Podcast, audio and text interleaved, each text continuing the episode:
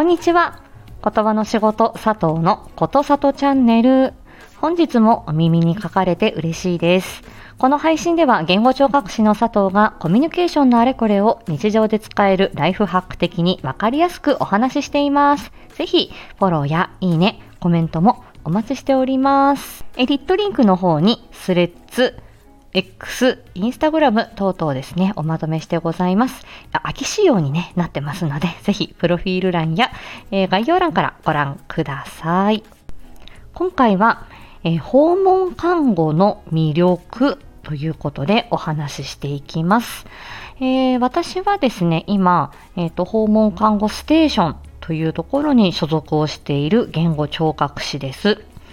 で、あのー、で、言語聴覚士だけど訪問看護ということで派手なマークつく方もいらっしゃると思うんですけど、まあこれはちょっとおいおいお話ししていきますね。で、今回この話をしようかなって思ったきっかけが、純子さん。えー、お寺の裏からこんにちはの純子さん、看護師で、寺嫁で、ダブルケア経験者で5人の母親ということで、純子さん、月水金に、え、ー、と、朝に配信されてるんですけれども、えっと、訪問看護の同行研修に行ってきたっていうことで、えー、配信を先週されていたんですね。で、それをお聞きして、そっか、やはり、あの、看護師さんのね、その資格持たれてるっていう状態で、まあ、いろんなね、ご経験、あの、ある、えー、純子さんでも、実際にその訪問看護の現場に行ってみて、あの、いろいろね、お感じになったことがあったっていうことで、あの、私も現場に携わる人間としては、あの、そこにね、こう、興味を持っていただいた、そして、いろいろこう、感じることがあったっていうことが、あの、すごく嬉しかったんですね。うん、で純子さんご自身が、まあ、そのダブルケアの経験者っていうことでそのお子さんのことだったり、まあ、その親御さんとかね、まあ、そういうことだったり、まあ、いろんなこうあのご経験経てあの今に至ってるっていうところで私もすごくあのそのお話の一つ一つがね感慨深いものがあります。ぜひね皆さんあの配信の方もお聞きになってみてください。概要欄にねはいあのリンクはいあのお示ししておきます。で、あの、まあ、私が、まあ、話せることっていうのは実際に、あの、在宅医療の現場にいてですね、まあ、どんな、あの、持ち味があるのかなっていうところ、その訪問看護の魅力っていうことを、あの、なかなかね、あの、お話しする機会なかったかなと思うので、ちょっとざざざっとね、お話ししてみようかなと思います。で、あの、リハビリの職種が働けるこの訪問の支援っていうのは、訪問リハビリっていう場所と訪問看護っていう場所があります。で、訪問リハビリテーションっていうのは、基本的には病院から、え、リハビリ職種を派遣しますよっていうようなもので、えっ、と、病院の方に、えー、3ヶ月に1回ぐらいは、あの、患者さんがね、えっ、と、受診して、その病院にかかってでそれであのうん、リハビリしてもいいですよっていう風な許可を得るんですね。で、リハビリの職種、私たちは基本的にお医者さんの指示のもとで動くっていうことですから、まあ、その指示のもらい方は、まあ、その自分の病院に来てもらって、あの、数ヶ月に1回ね。で、そこから病院からリハビリ職種を派遣するっていうようなやり方が一つと、あとは私が今所属している訪問看護ステーションというものは、病院とくっついてるところもあるし、病院と離れて単独で、あの、設立されている場合があります。で、私がいる訪問看護ステーションは、あの、本当に訪問看護ステーション単体で存在していて、お医者さんがその施設の中にいるとかっていうことではありません。看護師さんと、そしてリハビリの職種、理学療法士さん、作業療法士さん、言語聴覚士、私ですね、が、あの、あと事務員さんか、がいるよっていう感じなんですけど、この訪問看護ステーションっていうのは、そのお医者さんの指示書っていうのを、えっと、いただいて、まあ、それは病院にかかってる場合もありますし、あとは往診って言ってね、あの、お医者さんがお家に来てくれるっていう、そういう制度を使われてる方もいるので、まあ、その、うんと、担当のお医者さんから、訪問看護お願いしますとか、あの、リハビリお願いしますっていう指示書をもらって、で、それで、まあ、医療保険や介護保険で、あの、使えるサービスになるんですね。はい。なので、まあ、訪問リハビリテーションっていうところも、えー、訪問看護というところにも、あの、リハビリの、あの、仕事の人たちが、まあ、所属しているっていうことがあります。で、えー、私は、あのー学生時代からですね、えっ、ー、と、大学でその言語聴覚士になるための勉強をしている時から、いつかは在宅医療に携わりたいなっていうふうに漠然と思っていました。それが夢だったんですね。病院で働くそのリハビリの仕事っていうことで一生終えるつもりは全然なくて実際に病院で入院できるって言ってもリハビリ病院で一番長く入院できても6ヶ月です。であの実際にリハビリ病院で6ヶ月ね半年入院したとしてもその後お家に帰ったり、えー、あとは施設に入ったりっていうことでその後の人生の方が長いわけじゃないですか。病気や怪我をして、まあ、あるところはその後遺症が残ったりしてその後遺症を抱えながら生きていく人生の方がその後圧倒的に長いわけですよね。だからその部分を支えたいなっていうのは本当に二十歳前後の頃から思ってました。ただ、ちょっと経験積まないと一人でその自宅にね、訪問してリハビリするっていうスキルは、うん、なかなかないなっていうふうに思ってたからね。それで、あの、病院勤め十数年やってから、えー、紆余曲折あって今のね、あの、仕事にいるんですけど、このね、お家でリハビリするっていうことのいいところっていうのはあの、まあ、これ純子さんもねお話しなさってたと思うんですけれどもその人が持ってるその価値観だったり生活に直接触れることができるっていうことですね。例えばあるお宅に行ったらその庭木をですねあのすごくあのめでてらっしゃったおじいちゃんがいてで、まあ、お散歩がてらこうねお庭を案内してもらうと言葉は拙いけれども、うん、でもう一生懸命ね、あの木、この木みたいにね、あちこち指さして、で、こんなにちっちゃかったのがこんなに大きくなったんだ、みたいなのを、あの、一部ね、言葉交えながらジェスチャーで教えてくださったりとかして、うん、あこの庭木の一本一本にあの本人は思い入れがあるしあこういうあの本当に大事にしてきたんだなっていうようなことだとかもうお家にに入るとそのあの家族写真ですとか、あとは飾ってあるその絵がね、あの、ね、あの、こんだけ、あの、思い出があるものなんだよ、みたいなこと、話題にこと書かないんですよね。うん。で、まあそういう、そういう、その、あ、こういうものに愛着を持って、こういうことを大事にされてる方なんだな、ってこういうことが好きな方なんだなっていうのはもう一目瞭然ですし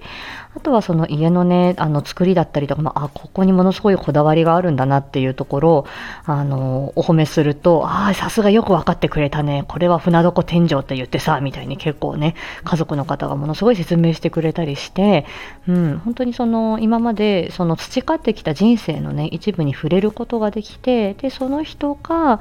そのね、どんな困りごとがあるのかなっていうのは、その生活の中にあるし、その、その人が、あのいるその人間関係だったりとかねその社会の中にあるのでやっぱりそこに直接触れられてそして支援ができるっていうのは醍醐味ですよね。うん、であとはあの、中にはねあのお家がなかなか片付いてないとかもう汚れちゃって、もうなかなかね、綺麗なお宅ばっかりではないんですよ、これはね。食べ物の管理とか、そのお家の中の管理とか、本当に様々、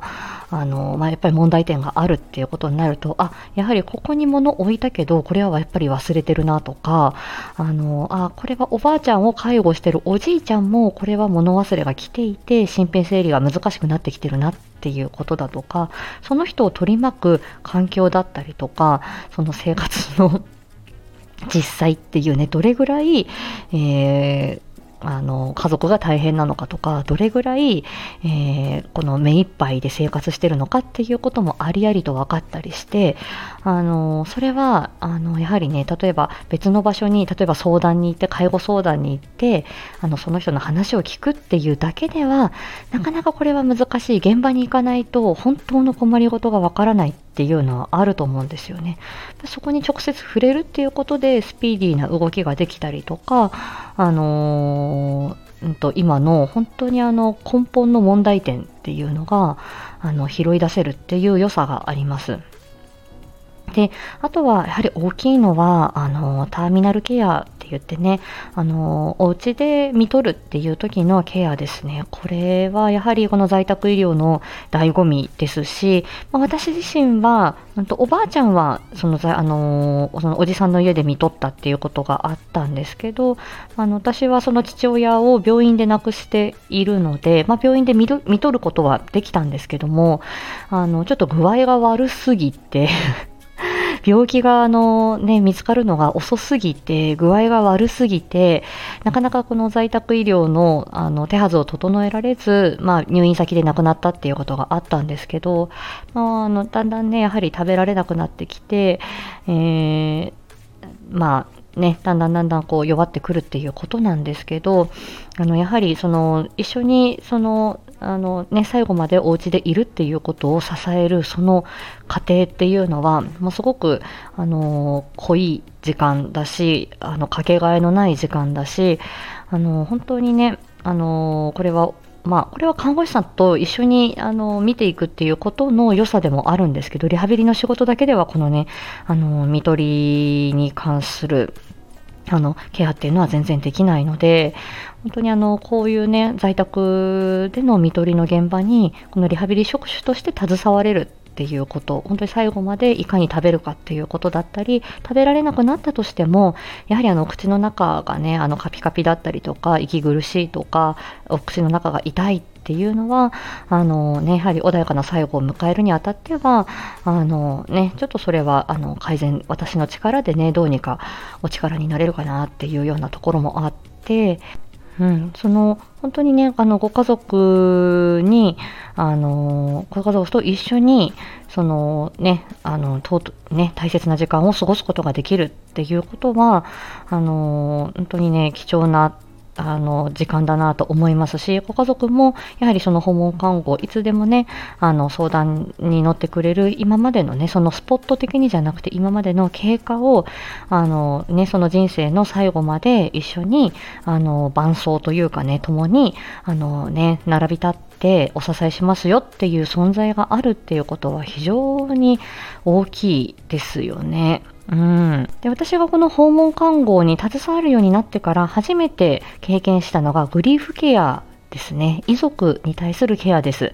で、あのー、まあ、家族を失った後、その後、まあ、あのね、すぐには、あの、忙しいので、少し時間が経ってから、あのー、そのお宅に伺って、まあ、手を合わせに行くっていうことですね。あとはご家族様がどのように今過ごされてるか、どのようなお気持ちかっていうことを、まあ、看護師さんと一緒にお伺いして、えー、まあ、のそのねあのお気持ちだったり今の状況をあの、まあ、受け止めるっていうことなんですけどこれはやはりこの在宅医療の現場でないとその遺族のケアっていうところまではなかなか踏み入ることができなかったなと思うし私自身がその家族を見送ったていう時にやはりあの半年後1年後やはりどんどんちょっとずつね自分のこう気持ちが整理されていくっていうところもあったり、あのー、そういうその気持ちをね共感していただけるっていう存在が、あのー、ね、いるっていうことはすごくね